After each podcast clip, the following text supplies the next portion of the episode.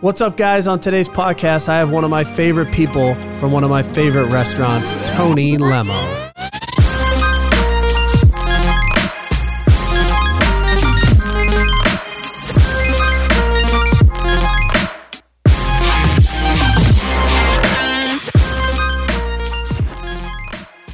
What's up, Tony? What's up, Adam? Do you want Tony or Anthony? Tony. Tony. Tony. What's up, Anthony? What's your middle name? Gerald. What's up, Gerald? AJ. My family calls me AJ. What's your family call you? Tony. Tony. T. Tony Jr. What's your middle? Joseph. Tony Joseph. Very Anthony Catholic. Joseph. Anthony Joseph. That's very Catholic. That's a very, very old school. I'm trying to think of something more Catholic. Like it'd have to be like Mary Louise or Like a Francis or a, oh, my wife. I want to bring this up right now.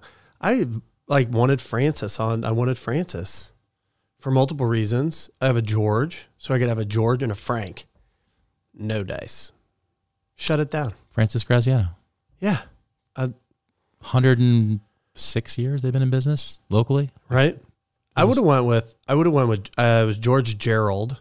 Mhm. or it could have been George Francis, and she wasn't. And we got Pope Francis, but she has she's got an Uncle Frank, Ah, and just couldn't disconnect the two.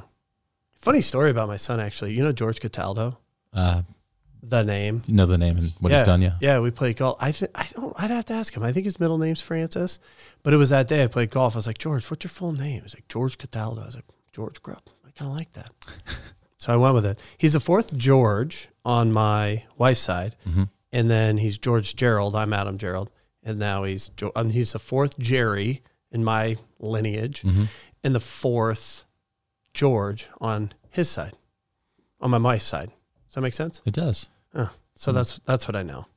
That's about it. It's he's connected. So I we've known each other a really long time. Actually, one of my first memories of you, I feel like was you getting a haircut. You were a Dowling football player. You are older than me. People get like sensitive about me bringing that up, but I'm 97 and 2000. 01, 01. 2001. God, you were a puppy. right? But I remember seeing you guys like in pads, and you were monsters. You were, you know, Where was the haircut at? Valley West Mall? no, I think my aunt Pam maybe somebody was cutting your hair. Like your grandma knew somebody that Hmm. my grandma knew, and you were getting your hair cut. And I just, as a young, young guy, I remember thinking, "That's Anthony Lemmo. That's Tony Lemmo, Did you go get that? Dowling Catholic." Did you go get that haircut the next day? I might have. I know you never know. I might have. All right. So obviously we know each other, but give uh, give kind of a bullet. Give for our listeners a background on who is Tony Lemmo. Like 20 minutes or like two minutes? Uh, two to three. Two to three. Yeah. Okay, I'll meet you there. Very short attention spans for some reason. I don't know. I'm teasing, but Fired up. yeah, I'm fired up. The Yeah. adrenaline's just, you know. Okay. So yeah, obviously grew up in the South Side, went to Dowling High School, uh, was a football stud there. I can say that now that I'm yeah. out of shape. you were shape. a stud. I was all state elite two years in a row. Yeah. Uh, got a scholarship to University of Northern Iowa. Did a year up there. Um, day one, check in. I was like, no bueno. Stuck it out. Like No. not even a night at the hill. no. Monday morning. I was like doubting it, you know, during the college visit stuff. And I was Really? like, is this really what I want to do? Do I want to, you know, bash up my knees and my back? And, you know, I wasn't, I wasn't ready for college and academia. So, uh, long story short, you know, I was like, I'll, I'll do this for a year. I'll honor it, you know, honor the contract, if you will. yeah. And, uh, did a year up there or did a year of football, finished five years strong and, um, almost moved to Chicago and that fell through last minute. So I ended up staying in Des Moines, waited tables for a couple restaurants in town, and then I started Cafe di Scala in the old Metro Market, which is now where Gateway is. What year was that? September of 2003. Was it really? Yeah. Yeah. Holy cow. You weren't even of legal age. No, no, no. Not that it was like a bar. It was, you know, it was an indoor farmer's market where Gateway Market is now. Uh, it was a little, I think it was like 308 square feet. Yeah. and it was open a couple days a week on the weekends and i sold homemade pastas and you know made hot sandwiches to go there you know there's a little cafeteria area a dining room with some other restaurants that you know you could walk through and buy you know delaware county meats had some pork chops, some bacon. There was, you know, people selling homemade candles and honeys, and you know, it was like a little little bit of Iowa all in one building. Great idea. Didn't last very long. Uh, fortunately, I you know was able to get the name out there and kind of build my brand, and then uh, bought the Chat Noir down the street. Uh, it opened Cafe di Scala in June. No, excuse me, closed in June of 05 and opened in July 29th of 05. Got it. Had an awesome run uh, before well, the first few years of there. I started Frank's Pizza, which evolved into Gusto Pizza, and then since Juniper Moon, and uh, here we are. El Guapo. El Guapo, yeah, Over by my parents' house. yeah, really fun place. Tacos, Yeah. tequila. I like lots tequila. of TVs. Not in January though. I'm, I don't I don't uh, discriminate on when I drink tequila. I'm actually not drinking right now. We talked about that, Yeah. but uh, It's maybe- really maybe you know- next month. Tequila is super healthy. I think it's it's like the new white wine. It's the new it's the new thing. So Do you have a? Because I've become sort of a tequila on the rocks to sip and Mm-hmm. really enjoy a good tequila. I've Mhm. really come around to that. Do you have a? Okay, so let's just unpack this right now. mhm. I am a Don Julio Añejo on the rocks Mhm. guy, a little Mhm. bit of lemon, Mhm. and I can just sip through that all night. I'm not trying to have like 10 of them, but I can have two of those and really like it a lot. Is it similar to wine or beer that there's sort of like different varietal? Like how how do they break out? Do you understand how they break out the tequila? Uh, I mean, the nuts and the bolts of it. You know, um, my partner Chase over there. I don't know if you know Chase is our fourth partner over there. Okay. Um, it's the Gusto guys. Actually, there's five of us. Jeez Louise. So sorry, Jared. Jared's in San Diego right now. So to, no. all right. No, but um, long story short, Chase has put together an amazing tequila list, and I think we're up to like 45, 48. Really? Yeah, actually, we're I think we're over 50 now because I haven't checked in for a couple weeks, but um, I am. So regarding the production of it, and you know, grapes are you know plucked and they go and crush them and ferment, and depending on what kind of wine you're making uh, or what the the laws of the government says. For instance, it, Italy has an appellation system that's DOC, DOCGs, and IGTs. Those are basically just labels of how important those wines are and how strict the recipes are. Essentially, how you can make those. Uh, Mexico is very similar to that, where you know the mezcal or not the mezcal, but the agave plant is. Um, you okay? Excuse me. You scared me. I thought you were going down on me. Uh, okay, so anyway, talk about losing your train of thought. You're right. Mezcal. And no, they no, have not, similar. not mezcal. So I was saying agave, you know, the plant Got that tequila is made with. yeah. Yeah. Uh, that is grown in a specific area, uh, which I believe is Jalisco. Um, and again, I'm I'm a wine snob, so I'm not going to pretend I know lots about tequila. I really don't. But I'm with you that a little, you know, anejo uh, on Yeah. the rocks, even you know, if it's a non-aged tequila is great, just on the rocks, like nothing else is phenomenal. Um, you know, I took my family there yesterday after this wonderful little uh, holiday celebration. Had you know a couple different margaritas and freshly squeezed lime juice and lemon juice is amazing for you. You know, Right. I mean that alone is, you know, detoxing. And then Yeah. I think you know how clean tequila drinks and how it's made is really cool. Obviously, start getting into like mezcal where they smoke the leaves and, and then distill it. You know, that's uh, much more intense application to that. But um, going back to it, I think I think the soul and the, the the idea, the notion of how you make it, and how important it is to that region uh, is very similar to wine as it is to like France and Italy and Spain, um, where it's just a really important part of their identity. yeah. And uh, I think, without doubt, I mean, you, anyone will know this: wine and grapes are a lot more delicate, and uh, you know, there's the terroir, which is the ground and the geography where you're at is really important. That makes the wine the wine Yeah. Totally. but also Mother Nature and weather. You know, rain is no good. You know, rain towards the end of harvest can just destroy an entire, you know, vintage of Right. of something really cool. So, and I've seen it. You know, like it's it's amazing. So, and then even if you have a great season and, and the ground's great and everything's just humming along great, you know, then the, the winemaker's got to take that and put that in the cellar and make something great out of it. So there's, you know, that's kind of like the least, it's important, but that's the easy part. Hard part is what Mother Nature does.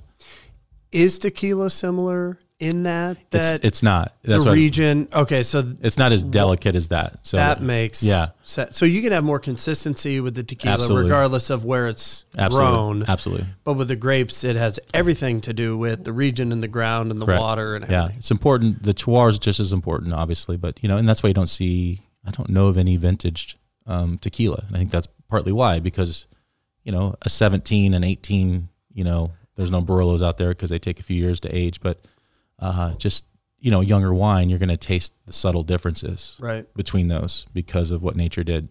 Yeah. Not so much what the winemaker did, but you know what what happened out there in the vineyard. You know, Right. so, and as you know, vines get older, they start to lose their soul. So you'll see winemakers pull up those older vines, plant new ones, and the whole process starts all over. So it's it's phenomenal. Yeah.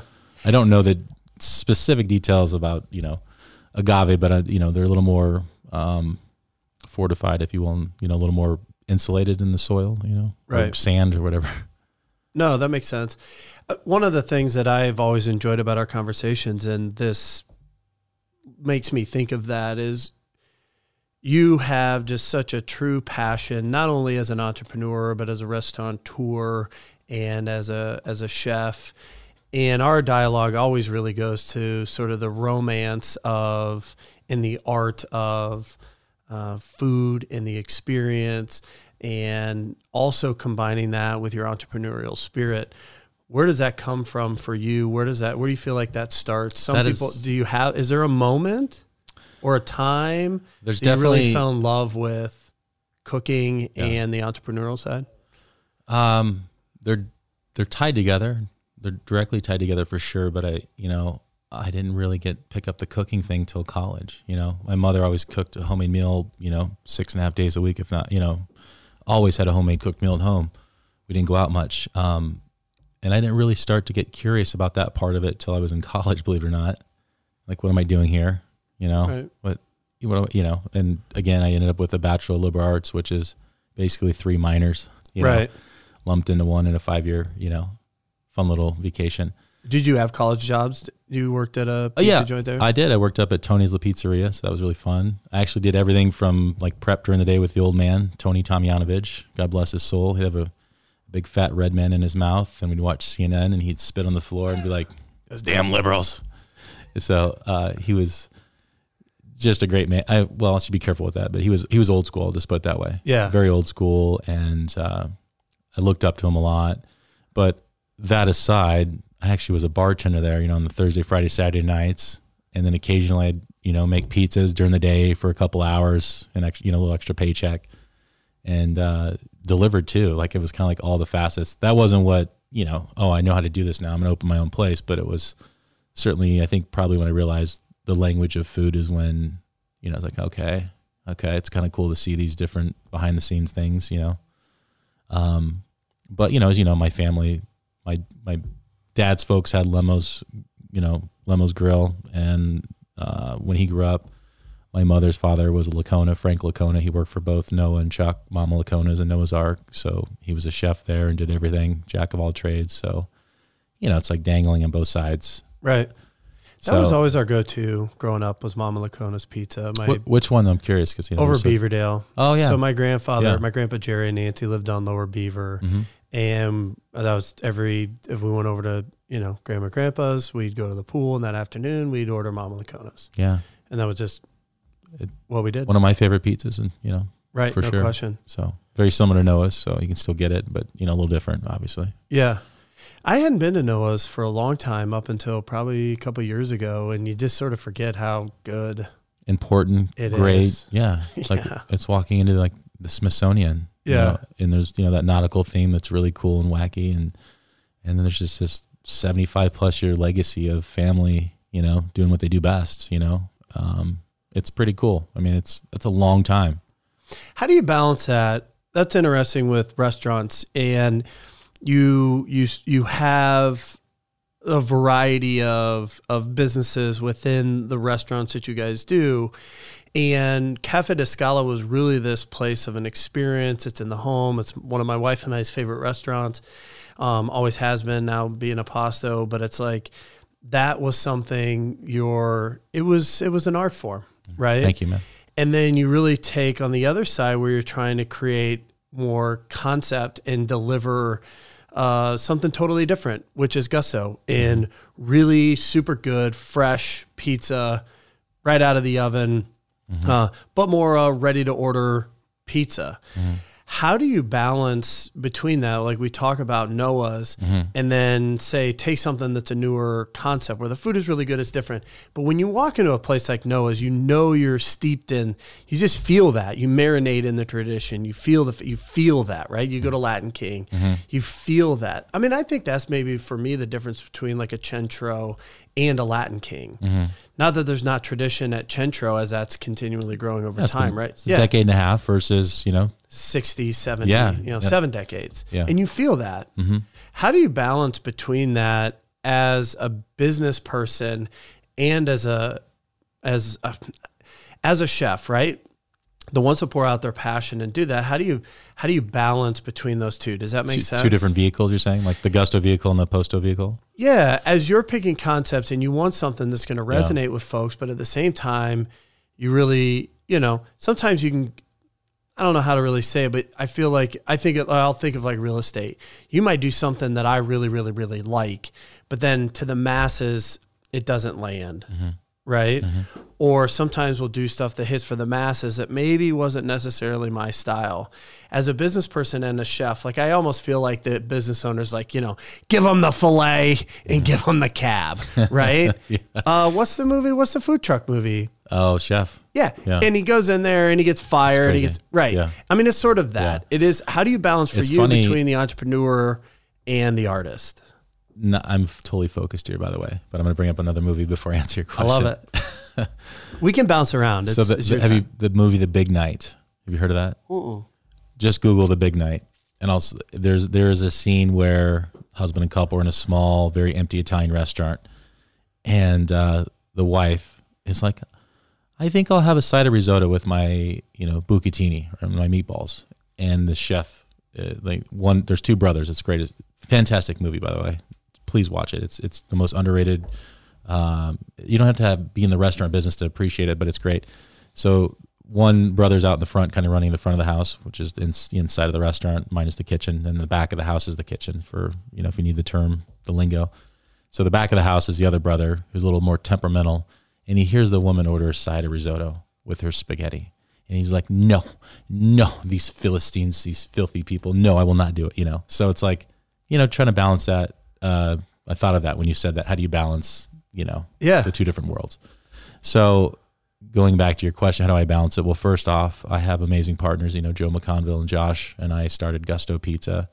Um, originally, it was Frank's Pizzas, you know, and started in the Drake neighborhood. Um, and I'd started that with another partner and bought out, and then went, you know, full steam about a year after that with um, a good friend of mine, Aaron Flynn with Flynn Wright, and we worked on a new logo and then kind of you know new sensory package of the place and with Joe and Josh. I brought them on board as partners, and you know we we threw that thing out of the gates super strong, almost nine years of the date, literally uh, another week or so.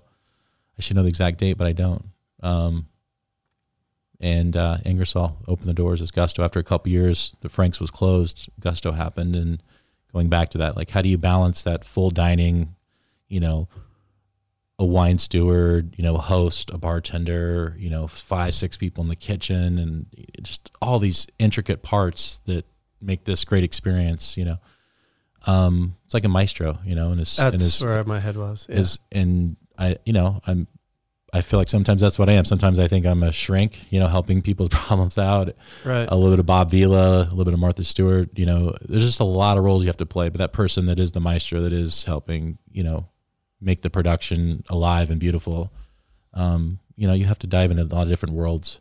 So part of Gusto was one. I never thought I'd have a fine dining restaurant this long. I never wanted Scala to be open more than five, six years. I knew I'd want to do a pizzeria and do a few of them, and you know, kind of grow out of that fine dining thing, and just you know, much easier concept to run. Um, and maybe that's a little naive to say that to think that back then and know it now how difficult it is. But um, you know, I to have a, a Posto, you know, Cafe di Scala 2.0 now, it's it's amazing. Um, that was never part of the game plan. I mean, I I remember they, uh, I think it was well, obviously City View and was it Point Blank was the other weekly publication back then. Do you remember? Mm-mm. So there was a couple weekly publications, and I, you know, mom cut everything out and framed it, and that's like I'll never, you know, it's hanging up my office. My quote was like, you know, do this for three or four years, five years maybe.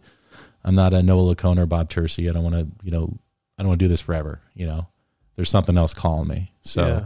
pizza was kind of a way to kind of keep food going, and then you know, whatever the next calling was, I, I wasn't quite sure. So But it keeps pulling you back, right? just when I thought I was out, it just pulls me back in. what is that? I mean, what is that though? That's the And- Godfather, by the way. right? but what? But what is it? It's a, What- it's a it's a sense of rush. It's a sense of uh, like I said. I mean, like I'm very blessed with the people that I'm able to surround myself with. I mean, I have one of the most talented chefs in town. I mean, Des Moines blessed with with the culinary scene. They really are. We really are rather. And um, Sean, who is you know he's been with me for a year and a half. Um, you know, with this kind of like new evolution of our identity because Aposto was originally just ticketed dinners only on Saturday nights and private events. You know, and it wasn't working great, and I was like patient with it. But then you realize, you know, either sell it, get out, or just do it better and do it the right way. And so I chose, you know, that one. Thank God, and we're kicking butt. And it's great. And um, going back to your question, you know, like Maestro, all the moving parts. Um, there's a joy in it of making everything connect, and you know, you and your wife coming in for a, a date night, and you guys leaving with a smile on your face. Like there's something really rewarding about that. Right. Same thing when you see someone close on a house, you know, one of your Yeah. houses. They get their keys, right? I mean, that's a big deal.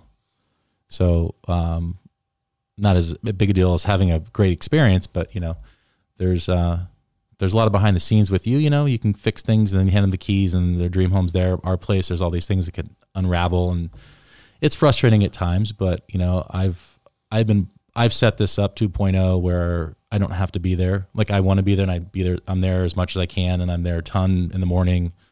But at night, you know, I want to be with my two girls, my wife, and you know, I'm 40. I'm in my 40s, and I have two young girls. So, you know, the restaurant part, you know, all those moving parts, and so submerged in them, and making sure they were, you know, implemented. Everything was done perfectly.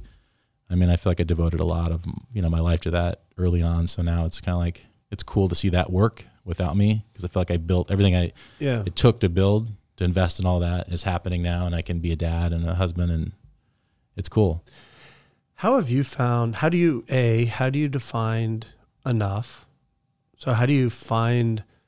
Staff or No, like and personally, like that's tough as an entrepreneur. Like finding Uh, the the what is what is enough right we before we came on we were talking a little bit about kind of having to know yourself and and and you kind of shared a little bit of your philosophy a lot of it is about finding what is what is enough right? Yeah. As an entrepreneur Oh, it's sure. easy to chase yeah. all the different ideas. And i feel like if you know i know for us if you feel like hey we have something that's really good in this area and then it's like well we could do that again. Or we do this really well so obviously we could do that really well right? Mhm. and the entrepreneur in you wants to just continue to try all these different things but at some point you have to know for yourself what's enough. I have to have some ability to be present at work be present for my kids be present in my marriage and and make all of this you know work Mhm. right? Yeah. And there is that constant pull to want to go back in but you have to find out what is enough. There's got to be a governor in there you know? Yeah what's that philosophy for you? How do you sort of in your mind navigate that? Well, you know, a couple years ago, I said I would never open another restaurant, and that clearly changed when we reopened uh, Gusto's El Guapos in Waukee. But you know, I think that was a little bit where we we saw our concept um, start to be challenged with so many new pizzerias moving in from out of state and chains, and you know, we're invested in that area. It's like you know. You know, another location was a different story. We're like, this is never going to work. It's not worth our energy, and you know, it was a collective decision. This one, we're like, the neighborhood's there. It, what's what's missing? You know, what do we do wrong? You know, what can we do right? And so, you know, that's kind of how how El Guapos was born. So, um, an asterisk by that comment, like I'm not going to do anything more. I mean, that's kind of like my my my fist is down. I'm not doing anything more. You know, there's just no Yeah. reason to. Um, and it's, you know, in your 20s and 30s, you know, I think I thought I was 18 still, and I'm just not. And I realize how precious life is. Obviously, you know, I lost my dear mom a few years ago, and I see that. It's just not worth it going 90 miles an hour and then it's stopping, you know, you know, For you, what? you didn't get a stop. It stopped you, you know? Right. So I think that's a big part of it. Um, and again, just, you know, I think being, having, have closed Scala, you know, and I close, you know, as you know, and uh, a lot of listeners don't know that that was my choice to close it because, you know, as you know, I was there all the time. I, I literally lived above it. You know, if you came in there for dinner and I wasn't there, you were upset, you know, because I, I became the Bob Tursi, I became the Noah Lacona. And so part of it was like, I just, we closed it on top, had a phenomenal year. And my accountant was like, Are you serious? You really want to close this right now? You're, you're, you're crushing your record. You know, I'm like, right. yes, I do. I really do, you know? So, Yeah.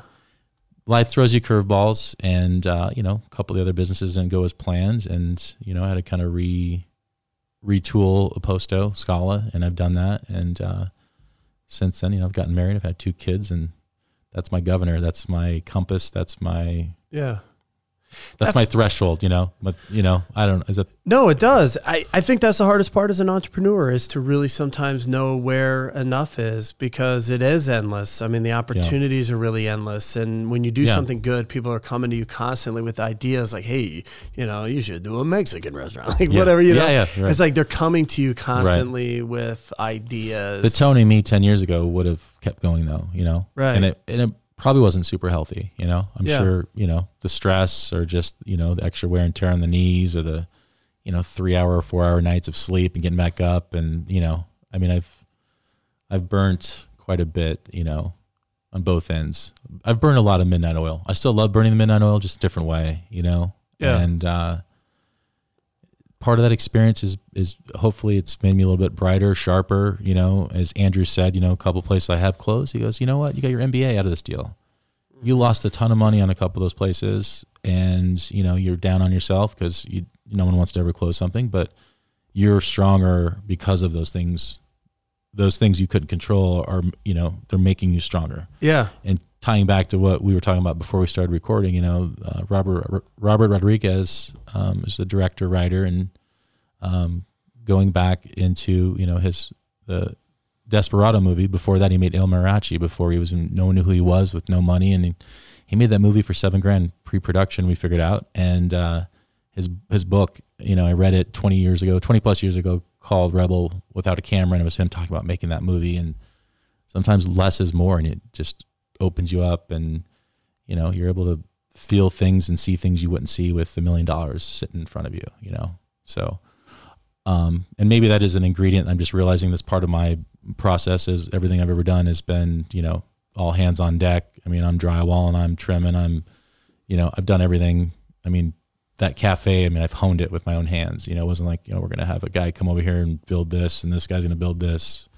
I mean, I've, I'm pretty proud of the things I molded with my hands. And, you know, Joe, Josh, and I, and Jared and Chase have all done that with El Guapos. We did the entire demo and the build out ourselves.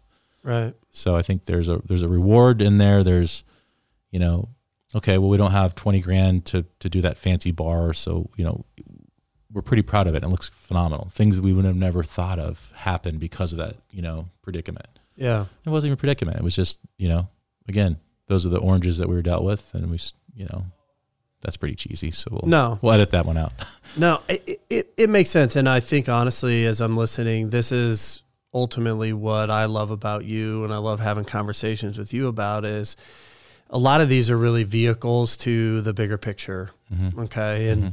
and it's a way to express ourselves, it's a way to learn about ourselves, it's a way to get better. And I think it's sort of having that perspective and that awareness that that's the game we're playing Yeah, rather than sort of continue to build and grow what you want to do. But if it really becomes just that, then in essence, it feels like the business runs you, right? Like the, the home building business runs you, the restaurant then runs you. Mm-hmm. And I heard, you know, when you said burn the midnight oil, what's nice is is it's not sustainable to do that forever, no, but it is the best part, yeah, right? yeah. I Like mean, in the weird way, like I that's no the drug. Yeah, yeah. That's the drug. It- it and truly I, is. I still want the drug. Yeah. I still want to get high on the grind, Mhm. but I'm in control of the grind. yeah. the grind's not in So control. maybe of me. you know we're not. like. I'm not doing the midnight oil Yeah. because I have no other choice. Mhm. And I feel like a lot of entrepreneurs and business people have a hard time. Like once they get to that place, they can't define for themselves what enough is. Mm-hmm. And then they just sort of normalize that. Does that make sense? It does. It does. I mean, part of that too is we did a really cool um, business coaching program years ago um, called the E Myth. I don't know how familiar you are with it. Yeah, I love it. So you know the whole technician, the manager, and the entrepreneur are Yeah. part of it. Um, yeah, I love it. You know, earlier on, geez, I was you know I was ten different guys. All of it. proud of it. And Yeah. burning the midnight oil would not change a thing for that. But you know, as we get older and you know we start to figure out the gusto thing and what worked, what didn't work, you know, really it comes down to it. You know, you really need to be up looking above down in your business and watching the things being built and the pizzas being made and going out the doors and making sure the manager's making sure, you know, the timing's great and the employees are happy and the place is getting locked up at night. Yeah. And I think, you know, um, it's it that that is a battle. It's not it's easier said than done, but we're we're we're back there now and you know, we're having fun. Yeah. You know, and we're you know, high fiving it and keeping Yeah. it less is more. Right. So, you know, um, but that same application was applied to Aposto. I mean, what I told you 30 minutes ago, like I'm not there a lot, you know, I'm really not, and it works. and I that's get- okay. it is. I mean, and granted, you know, there's so many, so much technology's changed. You know, I've OpenTable on my phone. I got my POS numbers on my my phone app, so I'm looking at, you know, labor running and what cells are, and you know, I see it working. You know, Right. sitting, you know, rocking my baby to sleep. It's just such a wild experience we live in. Mm-hmm. I mean, I am running it because I'm paying attention to it, but I'm just like, I'm not there opening a bottle of wine. I'm not saying, you know, patting Adam on the back, saying, "Hey, bro," you know, Yeah. I'm there in spirit, man. But is that empowering? I feel like that would be empowering for your team that is there, that they have that latitude, that they are part of that tradition, that they're an extension Absolutely. of you. And that's very vulnerable. Like we talk a lot about vulnerability and authenticity. And oftentimes folks will ask me, what do you mean by vulnerability? So, well, the ability to trust. Mhm. Like your ego's too big for you to be vulnerable enough to trust somebody else because you think you're the only person that knows how to open a wine bottle. Yeah. Right. And if it's not me, they're smiling, Hey, Adam, how's it going? Like, this won't be successful. Like, right.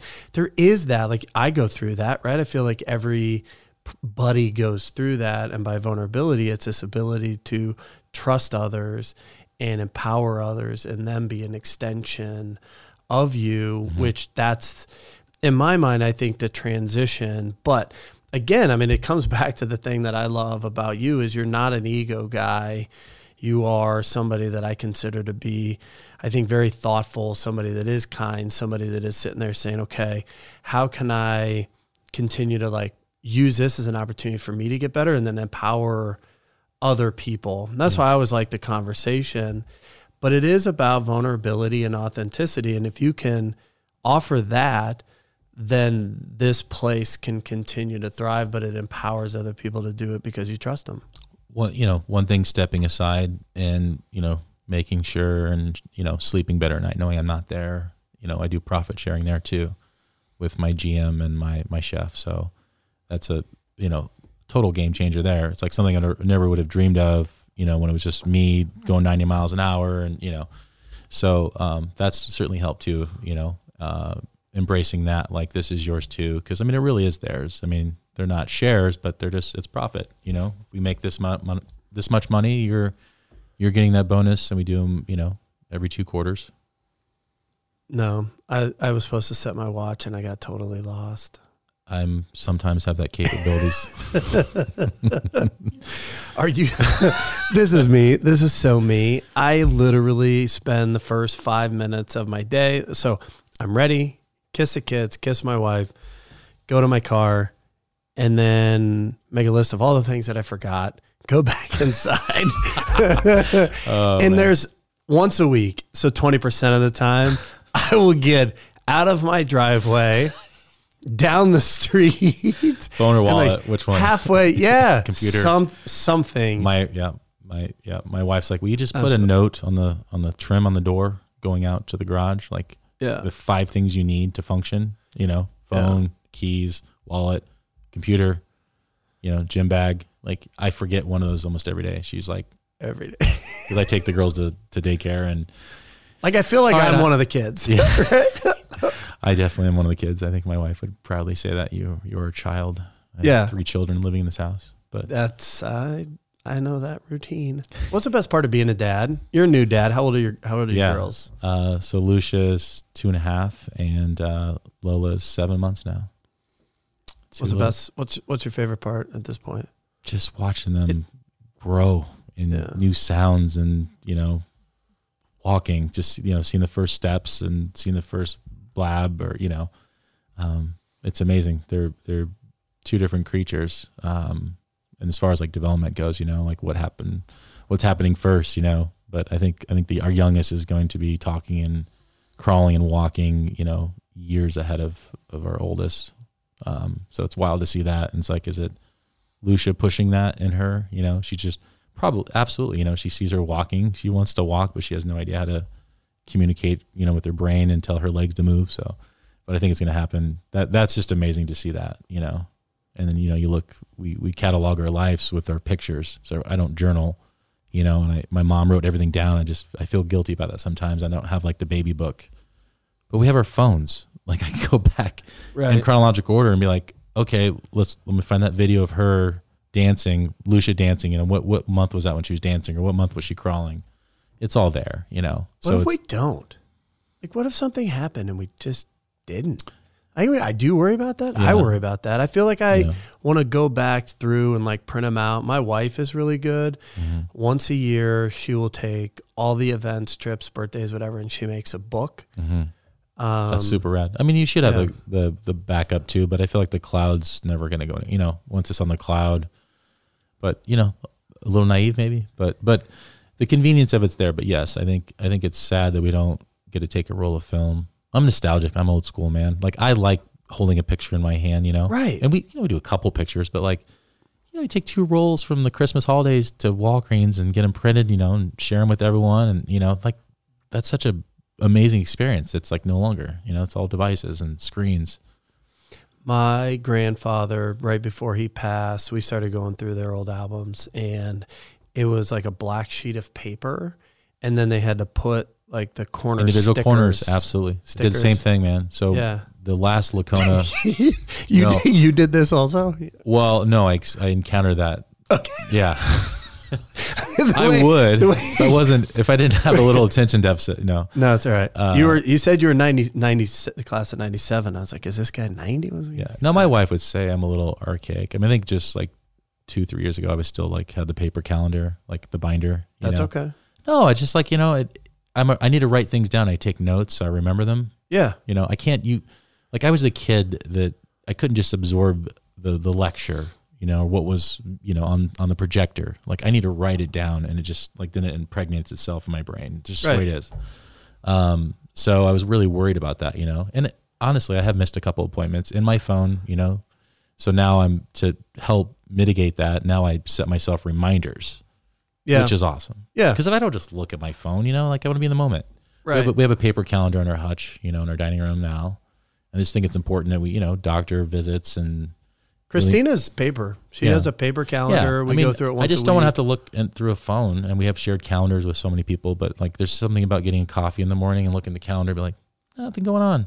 right right what uh i am an album guy i i did realize there's something just like vinyl, like romantic photo- uh not my brother rick is my brother's a vinyl guy i went over there this weekend and But you're he's saying playing- albums? Are we going? Are we going back to photos? Or Uh, going to vi- photos. Okay, yeah, Let's stay on yeah, photos. Yeah. real quick my brother has vinyl albums Mhm. i'll take anal bum covers for 500 what was that that's uh saturday night live Oh, okay. Yeah. Which which? Uh, it's Belushi uh, or young- no, sh- uh, Chevy uh, Chase? no, who is it? Will Ferrell. okay. Uh, I'll take. He's uh, who's the who's the guy? Uh, who am I thinking of? Alex Trebek. No, but the uh, Pat Sajak. no, he played uh, Sean Connery. Yeah, Will Ferrell plays Sean Connery, and he goes, "I'll take anal bum covers for five. He's like, uh, "That's album covers."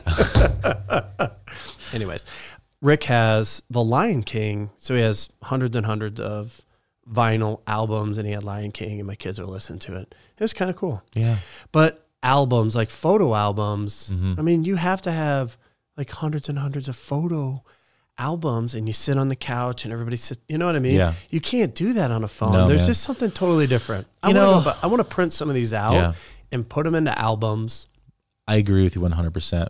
But it is cool to shoot your phone into it like an Apple TV and like Yeah. watch it on the big screen. Yeah, Like no that- question. But it's not the you know it's, It's not the same. Especially like a vacation. You're like let's let's flip it. Let's watch some videos. Yeah. You know I don't have to download anything. I just hit it, send it to the Apple TV, and like we're watching a video. You Right. know, the ocean or you know whatever. Yeah.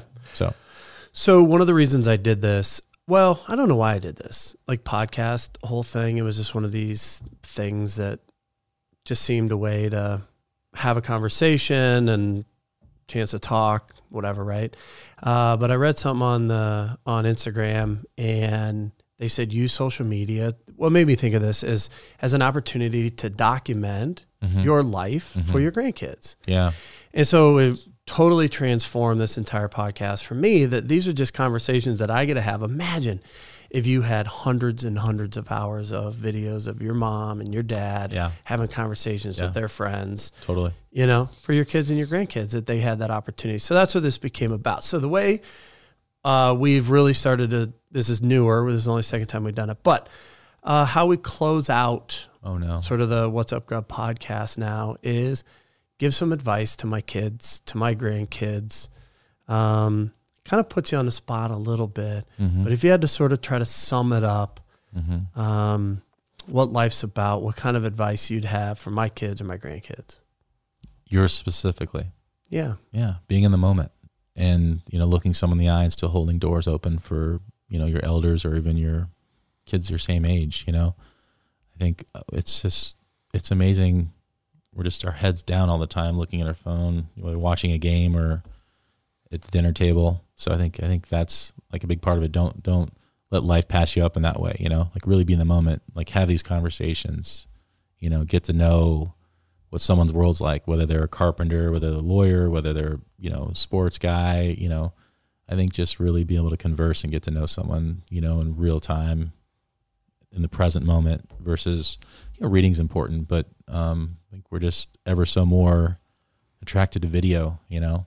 I mean, I think podcasts are kind of that happy medium. I mean, I do podcasts as well. Um, ironically, I had a, a business plan for a podcast uh, after Scala closed, The Pasta Kid. Do it. I know. I, You got a good podcast voice. thank you. You'll be my first guest. been nice. I'd love that. so I was the Pasta Kid. and It was actually gonna be called the Pasta Podcast. We actually have that domain name. So I still have it. It could still happen. Like no one had pastapodcast.com. So pretty proud of that. But I, again, like stories are so important, you know, um, be honest, be true, you know, always dream, write your ideas down. You know, you need a reminder. Like I need a reminder, not just like my calendar, how to get my kids to their appointments and all that stuff. But I think it's just, um, It's sort of real at that Yeah. point. don't don't rely on technology for everything. You know, try to you know that's what I'm going to instill in my kids. Like you know, I love it. yeah, just Well, I love you, man. I, I love you appreciate you, coming on. I appreciate you doing this. yeah. I, I, you know, I I think your second one I listened the whole thing through. I can't remember which guest it was, but you have a natural. This is natural to you as well. So Thanks, keep man. keep going, keep documenting. Let our kids and grandkids, you know, grandkids listen to this later too. Love it. Yeah. Thanks, buddy. Yes, sir. Appreciate it.